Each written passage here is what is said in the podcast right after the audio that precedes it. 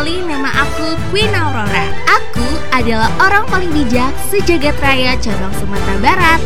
Nah, gak berasa udah bulan puasa aja nih. Jangan nakal ya. Tapi tenang aja, Queen Aurora bakal nemenin hari-hari kamu biar kamu jadi anak yang baik.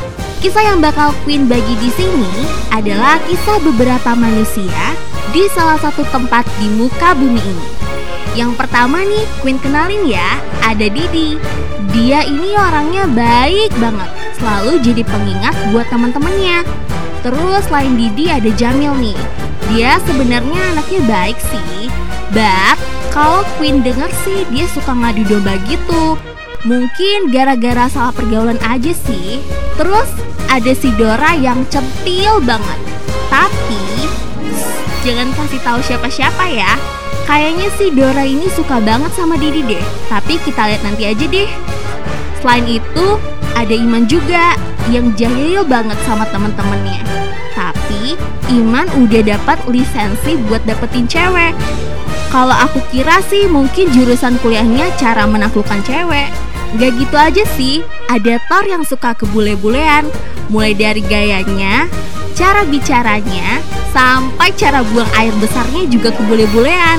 Marco Polo yang punya jiwa kepemimpinan yang tinggi. Saking tingginya, hobinya adalah mengatur segalanya. Sampai nih ya, bahkan lalu lintas yang lagi kacau aja, kadang Marco suka bantu ngurusnya, kayak Pak Oga.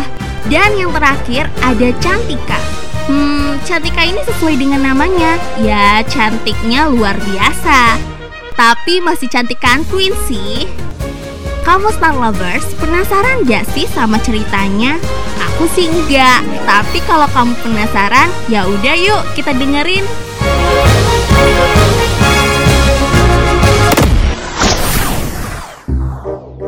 Halo, lagi di mana, Di? Assalamualaikum. Lagi di rumah nih. Emang kenapa? Waalaikumsalam, Di.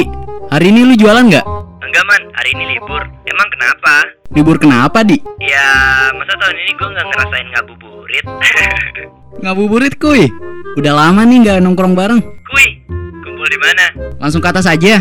Kita nongkrong di kampus aja. Oke, bro. Jam setengah lima udah di sana ya. Gue bawa si Marco. Siap, bosku.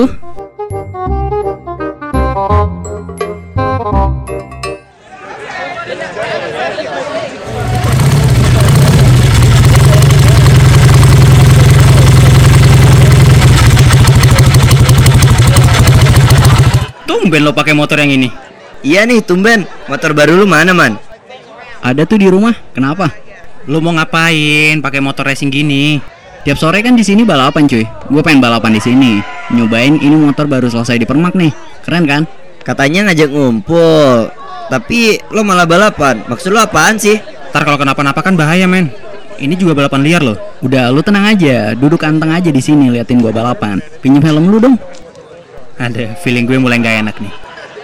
Udah, liatin aja. Kita udah ingetin juga kan. Serah deh dia mau ngapain.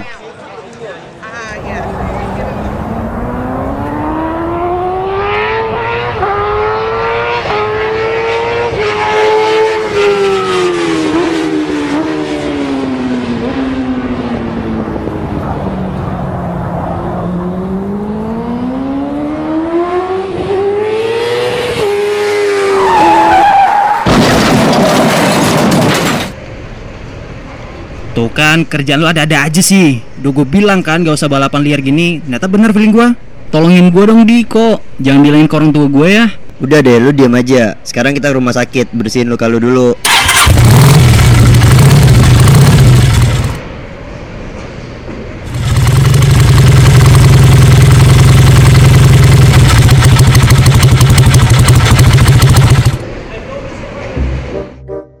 Aduh, Man, nambah kerjaan kita aja sih. Cukup ya sekali ini aja. Masih untung lo gak kenapa-kenapa. Untung lo cuma luka-luka biasa aja lo. Coba kalau sampai cedera parah, kan berabe juga. Gak bisa lebaran lo ntar. Bulan puasa bukannya berkah, malah bala yang ada kalau lo kayak gini. Iya, sorry ya udah ngerepotin kalian. Gue nyesel banget gak ikutin kata-kata lo pada. Makasih ya. Kalau gak ada kalian berdua, gak tahu deh yang nolongin gue siapa. Jangan bilangin orang tua gue ya. Makanya lain kali lu pikir-pikir dulu sebelum ngelakuin sesuatu. Udah, udah. Nih, buka puasa dulu. Udah jam maghrib tuh.